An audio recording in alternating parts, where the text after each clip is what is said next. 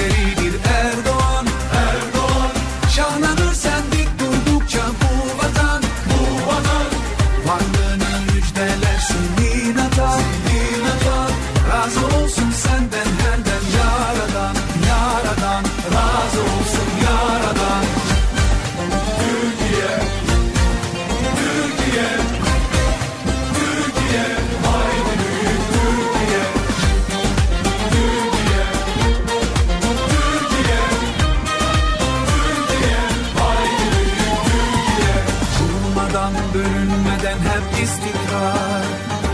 Adaletli yarınlarda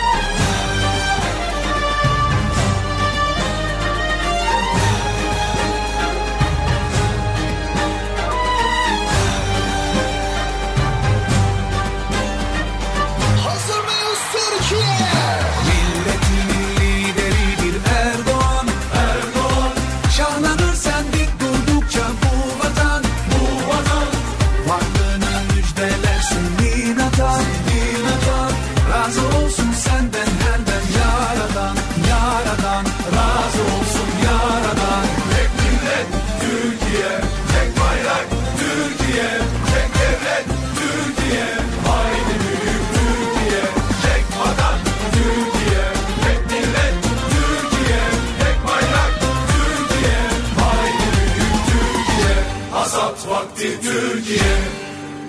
สวัสดีค่ะ เริ่มต้น i n s i ซ e ์อาเซียนวันนี้กันอย่างคึกคักด้วยบทเพลงจากประเทศตุรกีนะคะ ซึ่ง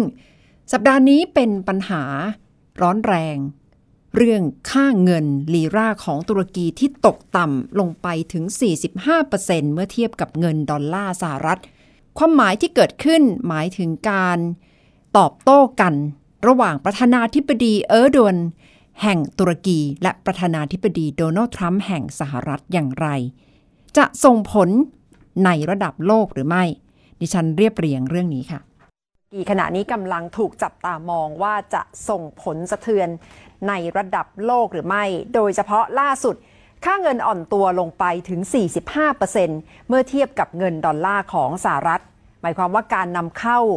สินค้าไปยังตุรกีขณะนี้จะมีต้นทุนสูงขึ้นนะคะ และนักลงทุนภายในประเทศ ก็คงจะกังวลกันอย่างมาก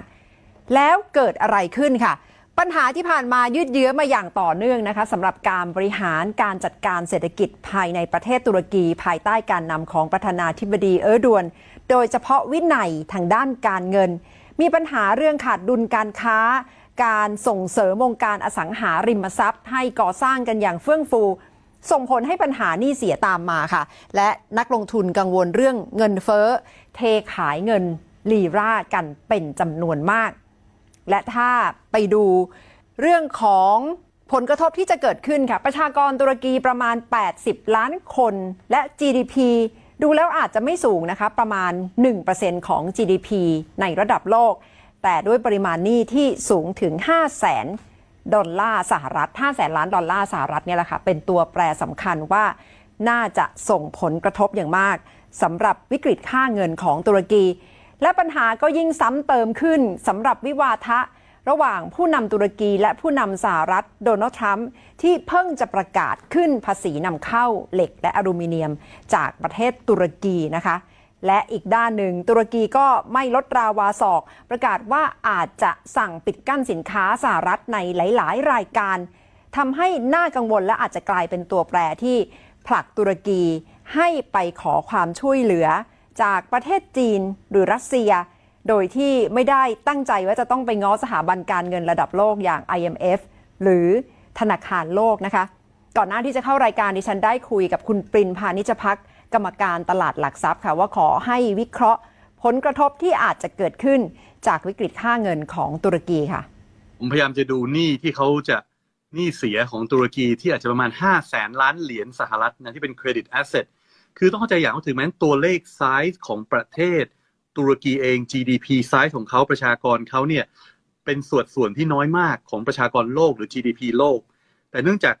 ในยุคทุนนิยมที่เรียกว่า capitalism และในยุคของโลกาภิวัตน์ globalization เนี่ยเราเห็นชัดว่าความเชื่อมโยงกันของเศรษฐกิจโลกและการค้าโลกมันมีสูงมาก เพราะฉะนั้นก็มีหลายธนาคารครับทั่วโลกธนาคารใหญ่ๆในยุโรปนี่แหละครับที่หุ้นลงไปแรงแล้วเนี่ยได้มีการปล่อยสินเชื่อ มีการไปลงทุน ทำธุรกิจธุรกรรมในตุรกี แล้วไอ้ contagion ต่างๆเนี่ยที่เราเห็นตัวเลขที่เราวิเคราะห์มาคร่าวๆเนี่ยตอนนี้อย่างน้อยอาจจะเกือบเกือบห้าแสนกว่าล้านเหรียญสหรัฐ ซึ่งก็เยอะมากห้าแสนบิลเลียนค่ะถ้าแล้วแล้วเป็นความเสียหายที่เราเชื่อว่าถ้าเกิดการทำ capital control หรือการการมีมาตรการที่จะมาควบคุมสินทรัพย์ไหลเข้าไหลออกในประเทศตุรกีเนี่ยซึ่ง capital control นี่ยังไม่ได้ประกาศนะแต่ว่าผมว่าเออเดอร์เกตพาบีตุรกีเขาคิดแน่ว่า ถ้านี่พูดง่ายๆในบาง ส่วนเนี่ยสิ่งที่เขาทำได้คือเขาก็ต้องโทษว่าไอ้พวกเอ่อบริษัทต่างชาติไอ้พวกนักนายทุนกระหายเลือดจากต่างประเทศเป็นตัวต้นปัญหาของวิกฤตของตุรกีคราวนี้เอ่อไอ้พวกผู้นำโลกที่มีความก้าวร้าวดุดันอย่างทรัมป์ที่เปิดศึกสงครามทางเศรษฐกิจกับตุรกีที่บอก economics war เนี่ยนะครับเขาก็ต้องตอบโต้ถึงที่สุดเนี่ยผมว่าตรงนี้จะทำให้ ให้ให้การที่มีเรียกว่าติดโรค หรือมีกับว่าจามนิดนึง แต่มันติดเชื้อไปทั่วเนี่ย อาจจะกระจายได้ ผมยังมีความหวังนะครับ ที่จริง ๆ แล้วผมเชื่อว่าองค์กรระดับไม่แน่เป็นองค์กรสหประชาชาติ หรือว่าองค์กร IMF World Bank เนี่ยอาจจะต้อง step in เข้ามาช่วย เข้ามาพูดเข้ามาไกล่เกลี่ยในบางส่วนได้นะครับ แต่สเต็ปแรกต้องให้ประธานาธิบดีสองฝ่าย ค่อยๆค่อยๆถอยกันก่อน ตอนนี้เหมือนเป็นช่วงที่อยู่ในช่วงแรงและค่อยๆแรงขึ้นนะครับ มันยังยกระดับการพูดจาตอบโต้กันในเชิง โทนดุดันก้าวร้าว ดูเหมือนตัวแปรสำคัญที่จะนำไปสู่การผ่อนคลายปัญหาได้ก็อยู่ที่ผู้นำของสหรัฐและตุรกีด้วยนะคะ เสียงที่คุณผู้ฟังได้ยินไปเมื่อสักครู่ก็คือ คุณปรินพานิชพักกรรมการตลาดหลักทรัพย์นะคะ ซึ่งแต่ละวันคุณปรินจะต้องศึกษาความเคลื่อนไหว ความเป็นไปของตลาดหุ้น ตลาดทุน ในระดับโลกแล้วประมวลออกมาเป็นบทวิเคราะห์ ดิฉันได้สัมภาษณ์คุณปรินพานิชพักในทาง Facebook Live ค่ะ เพื่อขอให้เล่าละเอียดเลย โดยเฉพาะประเด็นที่ว่า แล้วค่าเงินตุรกีที่ตกต่ำอ่อนค่าลงแบบนี้ จะกระทบไทยหรือไม่ฟังความเห็นคุณปรินกันค่ะ ส่วนใหญ่ตลาดเกิดใหม่ emerging markets โดยเฉพาะประเทศที่ยังมีการขาดดุลนะครับ ยังเป็นประเทศที่มีหนี้ภาระหนี้ต่างประเทศค่อนข้างสูงเนี่ยก็จะโดนไปด้วย โดยเฉพาะ ในจังหวะที่หลายประเทศเนี่ยเขาอาจจะต้องหาเงินดอลลาร์พูดง่ายๆดอลลาร์ก็เลยแข็งโป๊กขึ้นมาทำให้เงินสกุลในกลุ่มตลาดเกิดใหม่ ที่เขาเรียกกันว่า emerging markets เนี่ยมันก็มีแรงเทขายสินทรัพย์ออกมานะครับแล้วค่ะทำให้วิกฤตรอบนี้บางคนถึงกลัวถึงกังวลว่าเอมันจะแรงเท่าสมัยวิกฤต Tequila Tequila Crisis สมัยที่เม็กซิโกเป็นศูนย์กลางหรือเปล่า หรือมันจะเป็นเด t คริสที่ที่ใหญ่ที่สุดในประวัติศาสตร์อันหนึ่งก็ว่าได้เผื่อจะใหญ่กว่าแฮมเบอร์เกอร์เลยหรือเปล่าที่ตอนนั้นวิกฤต หนี้เสียก็ก็เยอะนะครับค่ะ ซึมซึมๆมานานนะคะ คุณปรินไม่ใช่ว่าอยู่ๆต่ำลงชั่วข้ามคืนสำหรับค่าเงินลีราของตุรกีนะคะ ใช้เวลาหลายสัปดาห์ทีเดียวหรือว่าเป็นเดือนใช่ไหมคะกว่าจะลงมาถึงจุดนี้ ต่ำกว่าอ่อนค่าลงถึง 45เปอร์เซ็นต์นะคะใช่ใช่ครับคือจริง ๆแล้วทางฝั่งอเมริกากับตุรกีเนี่ยอย่างที่ทราบดีว่าเคยเป็น เป็นมิตรกันในในในเครือข่ายเนโตนะครับก็เป็นครับ alliance ที่อยู่กันมานานนะครับแต่ผมว่าโทนช่วงหลังชัดเจนว่าทางฝั่งประธานาธิบดีเออร์โดกันเนี่ยเขาก็มีมุมมองเขาที่เขาน่างจะเห็นไม่ตรงกับคุณโดนัลด์ทรัมป์หลาย ๆ เรื่องนะครับแล้วทรัมป์เองเนี่ยในช่วงหลังที่เขาต้องการจะโชว์พลังอำนาจวิธีวิธีการทำเขาที่ผมว่าเขาก็ไม่คอมเพลมไ s e และการที่เขาจะมาบอยคอตเตอร์กีจะพยายามจะผลักบางเรื่องเข้ามาเกี่ยวข้องทำให้ทำให้ตัวเออร์โดกันเองก็ไม่มีช้อยส์เพราะว่าเขาก็เป็น เออเออร์โดกันก็เป็นประธานาธิบดีที่มาจากการเลือกตั้ง แล้วค่ะเขาก็พยายามจะแสดงให้เห็นว่าเขารู้แหล้วว่าจริง ๆ แล้วเอิ่มตุรกีถามว่ามีเงินที่พอจ่ายในระดับหนึ่งไหมที่ติดหนี้ต่างๆ นานาหนี้ต่างประเทศโดยเฉพาะในสกุลเงินดอลลาร์เนี่ยเขาอาจจะมีหนี้สินที่พอภาระที่จะพอจ่ายได้ แต่ในยุคโลกปัจจุบันเวลาวิเคราะห์เรื่องเศรษฐกิจสังคมและการเมืองเนี่ยบางทีมันมันมามีความเชื่อมโยงกันแล้วประวัติศาสตร์ต้องศึกษาให้ดี เพราะว่าหลาย ๆ ประเทศในประวัติศาสตร์ในอดีตที่ อาจจะใช้หนี้ได้ แต่ก็ไม่ยอมใช้ เพราะว่านักการเมืองไม่อยากจะรับภาระความผิดชอบนะครับที่ทำให้เศรษฐกิจเศรษฐกิจตัวเองถูกเงินฝืดหรือเงินฟุบเนี่ยมันเจ็บปวดนะครับมันยากลำบากและอาจจะแพ้เลือกตั้งได้ จริงๆผมยกตัวอย่าง อันนี้ไม่ได้เป็นตัวอย่างที่ที่อาจจะร้อยเปอร์เซ็นต์นะครับที่เป็นตัวอย่างที่ดีร้อยเปอร์เซ็นต์แต่ว่ายกตัวอย่างอย่างประเทศไทยในบ้านเราเนี่ยเราสมัยยุควิกฤตต้มยำกุ้งใช่ไหมครับรัฐบาลของท่านนายกชวนหลีกภัยเป็นในเป็นรัฐบาลที่เข้ามาแก้ปัญหา หลังจากที่เกิดปัญหา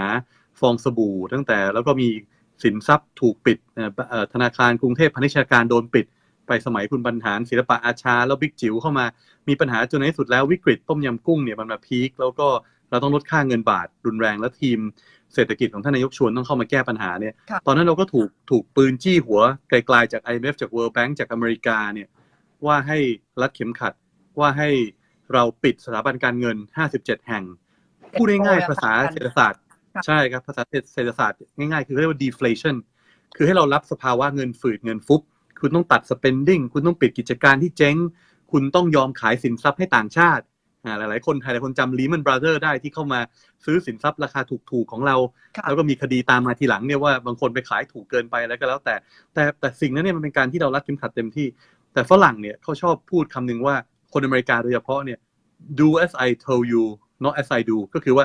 do as I say คือทำตามที่ฉันสั่ง แต่พอถึงข่าววิกฤตอเมริกาจริงเนี่ยทำทุกอย่างตรงข้ามกันหมดเลยใช่ไหมครับ พอเกิดวิกฤตแฮมเบอร์เกอร์อเมริกาเอาภาษีประชาชนมาอุดหนุน เป็นนโยบายการคลังที่เรียกว่า TARP ค่ะทำให้อัดฉีดเม็ดเงินเข้าไปทางฝั่งนโยบายการเงิน ธนาคารกลางอเมริกาก็ทำ QE quantitative easing print เงินเข้ามาเต็มที่อุ้มเต็มนะครับที่อุ้มเต็มที่อเมริกาก็ก็ก็พงเอกพงเอกรอดมาได้ในระดับหนึ่งนะครับ แต่ภาระหนี้สินรอบนี้ของตุรกีเลยว่าหนี้ต่างประเทศเนี่ย ผมว่าเขา เขาจ่ายได้ไหมเขาจ่ายได้ ผมว่าเขาแต่จ่ายแล้วนี่มันเป็น social cost เป็นต้นทุนเป็นภาระที่ทางภาคเอกชนเขา หรือทางประชาชนเขาเนี่ยต้องแบกไปอีกหลายชั่วคน เพราะฉะนั้นผมคิดว่าตัวประธานาธิบดีเออร์โดเกนที่ผมกลัวก็คือว่าไอ้ตรงเนี้ยมันเป็นแค่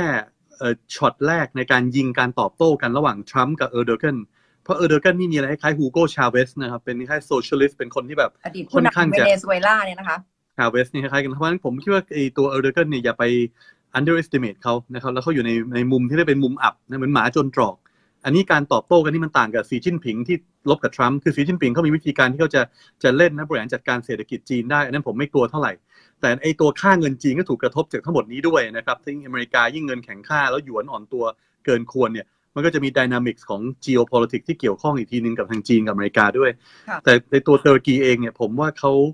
อาจจะทำสิ่งที่เรียกว่า เป็นเป็นเครดิตเป็น asset freeze คือเป็นเป็นการมีมีการกุมเงินไหลออกนะครับ มีการเขาเรียกว่า con- เอ่อ currency control หรือ capital control หมายความว่าคือจะไม่เป็นการยอมที่ใช้หนี้ใช่ไหมคะ ผมคิดว่าจะผมจะแปลกใจนะครับ ถ้าเขาจะยอมใช้หนี้หมดทุกอย่าง ผมเชื่อว่าถ้า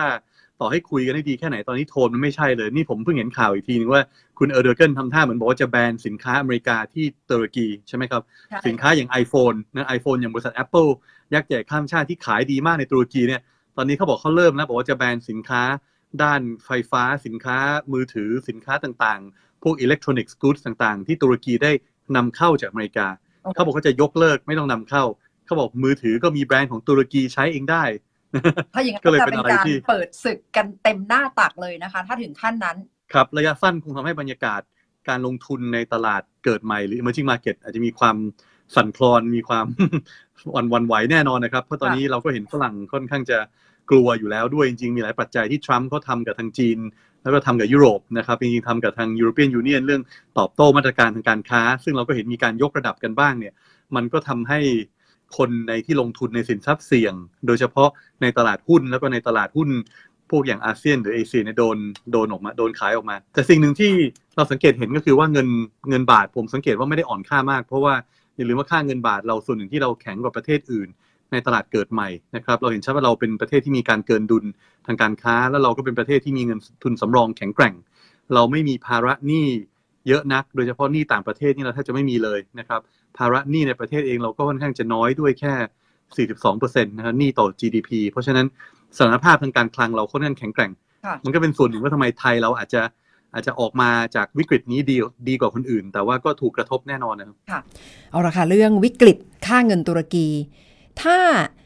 คุณผู้ฟังพยายามที่จะมาเทียบกับไทยก็อาจจะพอเทียบได้ในระดับหนึ่งนะคะ เพราะว่าไทยเองก็เผชิญวิกฤต ต้มยำกุ้ง ที่ค่าเงินของไทยอ่อนตัวไปร้อยเปอร์เซ็นเกือบจะร้อยเปอร์เซ็นในช่วงปี 2540 ประเทศไทยใช้วิธี กู้เงินจากกองทุนการเงินระหว่างประเทศ ขอความช่วยเหลือจากธนาคารโลก และมีธนาคารอย่างประเทศจีนเข้ามาพยุงเศรษฐกิจไทย แต่ช่วงนั้นไทยก็เจ็บตัวมากค่ะ เพราะว่าต้องปิดสถาบันการเงินไปถึง 56 แห่ง คนตกงานดิฉันจำได้ช่วงนั้นทำข่าวมีคนผูกคอตาย คนเศร้า เพราะว่าธุรกิจล้มละลายพังไปต่อหน้าต่อตา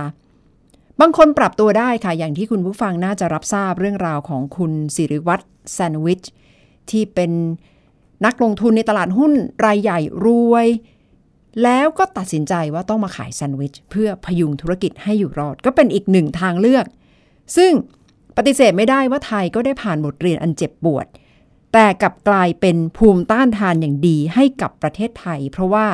ได้มีนโยบายการเงินการคลัง เงินคงคลังอยู่ในระดับที่มีเสถียรภาพที่ไม่ต้องกลัวการโจมตีด้วยค่าเงิน ประเทศมาเลเซียตอนนั้นตัดสินใจปิดตัวเอง แต่คุณปรินก็บอกว่ามาเลเซีย ช่วงนั้นปริมาณเศรษฐกิจ กิจกรรมต่างๆ ไม่ได้ข้องเกี่ยวผูกโยงกับเศรษฐกิจระดับโลก อย่างทุนนิยมโลกาภิวัตน์ที่เกิดขึ้นในยุคปัจจุบัน เพราะฉะนั้น วิกฤตค่าเงินของตุรกีที่มีหนี้เสียมากถึง 5 0 0แสนล้านดอลลาร์สหรัฐ ก็น่าจะเป็นตัวแปรสำคัญค่ะ GDP ไม่สูง 1%สำหรับ GDP ของตุรกีในระดับโลก แต่จะประคองให้อยู่รอดอย่างไร แล้วจะตอบโต้กันรุนแรงแค่ไหน ก็คงจะต้องติดตามท่าทีของผู้นำตุรกีและสหรัฐค่ะ อีกเรื่องค่ะคุณผู้ฟัง ประเทศจีน ปฏิเสธไม่ได้ว่ามีความใหญ่ในเชิงเศรษฐกิจ เป็นอันดับสองของโลกรองจากสหรัฐ และจีนก็กำลังก้าวเข้าสู่ยุคเฟื่องฟู เป็นผู้นำรุ่นที่ 5 นับจากผู้นำที่นับจากอดีตผู้นำอย่างเหมาเจ๋อตุง แล้วจีนกำลังมีอิทธิพลมีบทบาทอย่างไรกับโลกในยุคปัจจุบัน ไม่ว่าจะเป็นเศรษฐกิจสังคมการเมือง ดิฉันชวนอาจารย์ อามตั้งนิรันด์ซึ่งเป็นผู้เขียนหนังสือไชน่า5.0 มาเล่าให้ฟังในฐานะที่ไปอยู่ประเทศจีนมานาน เข้าอกเข้าใจประเทศจีน และไปเรียนต่อระดับปริญญาเอกที่สหรัฐ ก็จะได้เทียบเคียงความเป็นจีน และสหรัฐในระดับโลกค่ะ มีสองนัยยะสำคัญนะครับ นัยยะแรกเนี่ยก็คือจีนตอนนี้เป็นจีนภายใต้ผู้นำรุ่นที่ 5 ครับคุณนัฐาซึ่งก็คือออท่านประธานาธิบดีสีจิ้นผิงเนี่ยนะครับ แล้วก็ในด้านการเมืองในด้านเศรษฐกิจก็มีการเปลี่ยนแปลงมากภายใต้ผู้นำรุ่นที่5นะครับแต่อีกจริงๆแล้วอีกด้านหนึ่งที่น่าสนใจมากนะครับก็คือด้านเทคโนโลยีครับซึ่งผมใช้คำว่า China 5.0 เนี่ยต้องการจะสื่อว่าจีนตอนนี้เนี่ยก้าวจาก China 4.0 ซึ่งเป็นเทคโนโลยีดิจิตอลนะครับไปสู่ 5.0 คือเทคโนโลยีปัญญาประดิษฐ์หรือ AI แล้วก็ผมก็ ทิ้งไว้นะครับในคำนำหนังสือเลยครับว่า อันนี้เนี่ยเป็นกุญแจที่จะไขความสำเร็จของจีนในอนาคตด้วยครับคุณนัทธาตั้งชื่อ 5.0 นี่ตั้งใจล้ออะไรไปกับนโยบายของไทย Thailand 4.0 ด้วยไหมคะ อ๋อครับ ก็ต้องการที่จะชี้ให้เห็นครับว่าเอ่อจีนเนี่ยนะครับเขาก็ให้ความสำคัญมากกับเทคโนโลยีนะครับเอ่อ แต่ว่าตอนนี้เนี่ยเป็นเทคโนโลยีใหม่ ซึ่งผมคิดว่าประเทศไทยก็เริ่มให้ความสนใจมากขึ้นนะครับ ก็คือเทคโนโลยี AI นะครับถามว่าล้อกับ Thailand 4.0 ไหมนะครับ ผมก็เห็นว่าตอนนี้เนี่ยเราให้ความสำคัญมากนะครับกับยุทธศาสตร์การยกระดับเทคโนโลยี ซึ่งก็ใกล้เคียงกับเมืองจีนนะครับ แล้วก็จะมีประสบการณ์หลายอย่างนะครับออของจีนเนี่ยซึ่งมาเป็นกรณีศึกษาให้กับไทยเราได้ด้วยครับคุณนัทธา มีเรื่องสนุกสนุกๆหลายเรื่องในหนังสือนะครับ ที่ถ้าเกิดว่าลองอ่านกันเนี่ยนะครับก็จะได้กลับมาทบทวนกลับมาคิดนะครับ ว่าเอ๊ะไทยเราเหมือนหรือต่างกับจีนยังไงนะครับมีความท้าทายที่เหมือนกันยังไง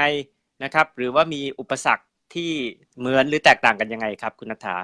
ดิฉันเพิ่งจะได้หนังสือมานะคะสารภาพว่ายังอ่านไม่จบค่ะ อ่านไปแต่ว่าเกินครึ่งเล่มแล้วกำลังพยายามเร่งอ่านสนุกมากเลยที่อาจารย์อาร์มพยายามที่จะไล่เรียงให้เห็นบริบททางประวัติศาสตร์ ถ้าจะย้อนกลับไป ความสวยงาม ความสำเร็จ ความมั่งคั่งของจีนตลอด 40 ปีที่ผ่านมาเนี่ยต้องยกให้นโยบายของท่านเติ้งเสี่ยวผิงใช่ไหมคะ ครับ ก็คือเริ่มตั้งแต่ประมาณ 40 ปีที่แล้วนะครับ ที่ท่านเติ้งเสี่ยวผิงเนี่ยท่านบอกบอกว่าโอ้โหจีนเนี่ยนะครับยากจนเกินไปนะครับแล้วท่านเติ้งเสี่ยวผิงก็บอกว่าถึงเวลาแล้วที่ต้องปฏิรูปและเปิดประเทศนะครับก็คือ reform and opening up นะครับไก่เก๋อไข่ฟ้างในภาษาจีนนะครับซึ่งตอนนั้นเนี่ยก็เป็นจุดที่เปลี่ยนโฉมประเทศจีนเลยนะครับ คุณนัทธา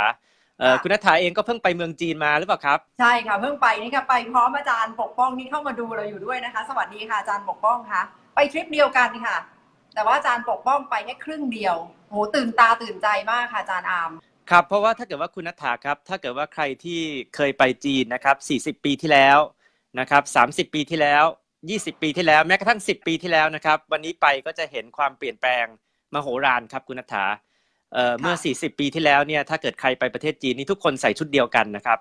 ใช่ไหมฮะยังเป็นชุดสีเทาๆ เหมือนกันหมดทั้งประเทศเลยนะครับ แล้วก็คนก็ยังยากจนมากครับคุณนัทธาแต่วันนี้ไปนี่เป็นสังคมไร้เงินสดและเป็นสังคมไฮเทคแล้วใช่ไหมครับการเปลี่ยนแปลงเนี่ยเป็นการเปลี่ยนแปลงที่มโหฬารมากนะครับเอ่อใช่ค่ะในบทนำของหนังสือเนี่ยนะครับผมใช้ประโยคว่า 1 ปีของแต่ละประเทศไม่เท่ากัน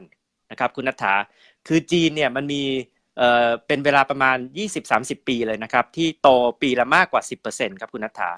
เพราะฉะนั้นเนี่ยภายในไม่กี่ปีเนี่ยนะครับมันก็โตแบบก้าวกระโดดครับจากเดิมเนี่ยที่เมื่อดู GDP ต่อหัวเนี่ยนะครับจีนยังต่ำกว่าประเทศไทยมาก เมื่อไม่กี่ปีที่ผ่านมาจีนก็แซงหน้าประเทศไทยไปแล้วนะครับดังนั้นเนี่ยก็จะเห็นว่าจากการปฏิรูปเศรษฐกิจเนี่ยหมายความจีนว่าประสบความสำเร็จมาก หนึ่งครับ ปีของจีนนี่อาจจะเท่ากับสิบปีของบางประเทศอย่างนั้นไหมคะ ตามที่อาจารย์อาร์มได้หมายความหมายความว่าใช่ครับอย่างคุณนั้นนัไหมทคะเพราะว่าเติบโตผมอย่างผก้าวมกระโดดรวดเร็วมากเลย ใช่ครับ ผมไปเรียนที่เมืองจีนเนยนะครับ ช่วงประมาณตอนนั้นเนี่ยน่าจะประมาณปีเอ่อ2004 ถึง 2010 นะครับคุณนัทาตอนนั้นเนี่ยนะครับผมกลับไปพอกลับมาบ้านเมืองไทยตอนปิดเทอม พอกลับไปอีกรอบหนึ่งเนี่ยสิ่งแวดล้อมรอบตัวนี่เปลี่ยนไปหมดเลยนะครับ ตึกใหม่มีมากขึ้นนะครับเอ่อ ของอะไรต่อมีอะไรนะฮะพัฒนาเร็วมากนะครับ แต่ว่าคุณนัทธาครับการพัฒนาที่รวดเร็วอย่างนี้เนี่ยก็มาพร้อมกับความท้าทายหลายอย่างนะครับ ซึ่งเอ่อหนังสือ China 5.0 เนี่ยผมไม่ได้ตั้งใจที่จะพูดเฉพาะเรื่องความสำเร็จของจีนนะครับคุณนัทธาแต่ถ้าเกิดว่าใครอ่านหนังสือเล่มนี้เนี่ยก็จะเห็นเลยว่าจีนก็เจอโจทย์หินหลายอย่างครับ มีความท้าทายมากมายนะครับที่ต้องมาท้าประลองทดลองฝีมือทดสอบ ท่านสีจิ้นผิงเนี่ยนะครับว่าจะเอาอยู่จริงหรือเปล่า น่าจะเป็นความเสี่ยงอย่างมาก เพราะว่าอาจารย์อาร์มนี่ได้เจาะไปถึงความเป็นผู้นำของท่านประธานาธิบดีสีจิ้นผิงย้อนให้เห็น ตั้งแต่ท่านออกไปทำงานในภาคเกษตรกรรม แล้วก็มีวางบทบาทตัวเองอย่างเป็นขั้นเป็นตอน คือประเมินแล้วท่านวางบทบาทว่าจะต้องขึ้นเป็นผู้นำสูงสุดของจีน แล้วจะต้องวางรากฐานของประเทศระยะยาวเลยใช่ไหมคะ คือถ้าเกิดว่าเราดูประวัติของสีจิ้นผิงเนี่ยนะครับ ซึ่งเป็นผู้นำรุ่นที่5เนี่ยนะครับไชน่า5.0 ที่ผมพูดถึงเนี่ยนะครับ ประวัติสีจิ้นผิงนี่น่าสนใจมากนะครับคุณนัทธาเพราะว่าสีจิ้นผิงเนี่ยเป็นผู้นำจีนคนเดียวนะฮะคนแรกเลยล่ะที่ผมบอกได้เลยว่า มีประสบการณ์ทั้งในกองทัพนะครับ คือสีจิ้นผิงเนี่ยเคยทำงานเอ่ออยู่ในกองทัพมาก่อนนะครับ เคยเป็นเลขาของผู้บัญชาการทหารสูงสุดของกองทัพจีนนะครับ หลังจากนั้นก็เคยไปทำงานในมณฑลยุทธศาสตร์นะครับ ทั้งที่เป็นมณฑลที่ยากจนแล้วก็มณฑลที่เป็นมณฑลที่พัฒนาแล้วนะครับ รวมทั้งเมืองเซี่ยงไฮ้ด้วยสีจิ้นผิงเคยเป็นเลขาธิการพรรคคอมมิวนิสต์ประจำเซี่ยงไฮ้เพราะฉะนั้นเนี่ยไอ้ตัวประสบการณ์ในอดีตเขาเนี่ยเป็นประสบการณ์ที่หลากหลายมากนะครับ แต่ว่าจะเห็นได้เลยนะครับว่าสีจิ้นผิงเนี่ยก้าวขึ้นมาเนี่ยอันที่หนึ่งก็คือว่าเขาสามารถที่จะกลุ่มกองทัพไว้ได้อย่างอยู่หมัด นะครับทำให้เขามีความมั่นใจมากที่จะเดินหน้าปฏิรูปในเรื่องต่างๆนะครับเอ่อแล้วก็ขณะเดียวกันเนี่ยนะครับตอนที่เขาขึ้นมาเนี่ยปัญหาที่ตอนนั้นเนี่ยนะครับเอ่อเป็นสิ่งที่น่ากังวลมากในประเทศจีนเนี่ยก็คือปัญหาคอร์รัปชันครับคุณนัทธาซึ่งสีจิ้นผิงเนี่ยก็จริงจังกับการปราบคอร์รัปชันนะฮะจนเป็นผลงานที่เรียกว่าชินโบแดน แล้วก็ได้ใจเอ่อพ่อยกแม่ยกประชาชนชาวจีนรักย่าเป็นอย่างมากนะครับ แต่ว่าเราก็ค่ะต้องยอมรับนะครับ คุณนัทธาว่าสิ่งเหล่านี้เนี่ยมาพร้อมกับความท้าทายนะครับ ก็คือว่าก็สร้างศัตรูทางการเมืองจำนวนไม่น้อยนะครับเอ่อเมื่อต้องต่ออำนาจยาวนานนะครับเอ่อเพิ่งแก้รัฐธรรมนูญไปอย่างที่คุณนัทธาเกริ่นตอนต้นนะครับ ก็มีความเสี่ยงว่าโอ้โหมันทำให้ตอนนี้เนี่ยเราเริ่มไม่แน่ใจว่าจีนจะมีเสถียรภาพทางการเมืองต่อไปได้แค่ไหน เพราะว่าถ้าเป็นสมัยก่อนเนี่ยทุกคนจะรู้ว่า 10 ปี ทุกๆ 10 ปีจะมีการเปลี่ยนผู้นำเป็นผู้นำรุ่นถัดไป ตอนนี้เนี่ยเราเราแทบจะคาดการณ์ไม่ได้เลยครับ ว่าผู้นำรุ่นที่ 6 จะผลัดใบเมื่อไหร่ครับ นั่นแหละค่ะ แนวทางการทำงานของผู้นำรุ่นที่ 5 ของประเทศจีน อย่างประธานาธิบดีสีจิ้นผิง จุดแข็งก็มีมากค่ะ คุณผู้ฟังคะเพราะว่าเห็นได้ชัดถึงการวางรูปแบบนโยบายบริหารประเทศ วางยุทธศาสตร์อย่างเป็นขั้นเป็นตอน แถมด้วยรัฐธรรมนูญที่แก้ไขแล้วเพื่อให้อยู่ในอำนาจ ครองอำนาจต่อไปโดยไม่มีจำกัด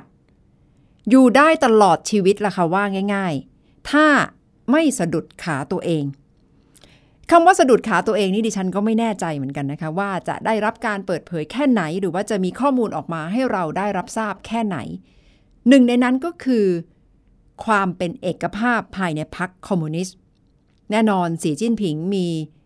อาวุธครบมือค่ะ สามารถใช้กำลังในแง่ของศาลสื่อ กองทัพ ลุยปราบเรื่องคอร์รัปชันซึ่งตรงนี้ก็ถูกมองว่าเป็นอาวุธของสีจิ้นผิง ถ้าใช้ในทางดีทำไปเพื่อประโยชน์ของประเทศ และไม่ยึดผลประโยชน์ส่วนตัวเป็นที่ตั้ง ก็น่าจะสร้างคุณงามความดี ให้โลกได้จารึก ให้สังคมจีนได้จารึกความเป็นสีจิ้นผิง ไปอีกนานเท่านาน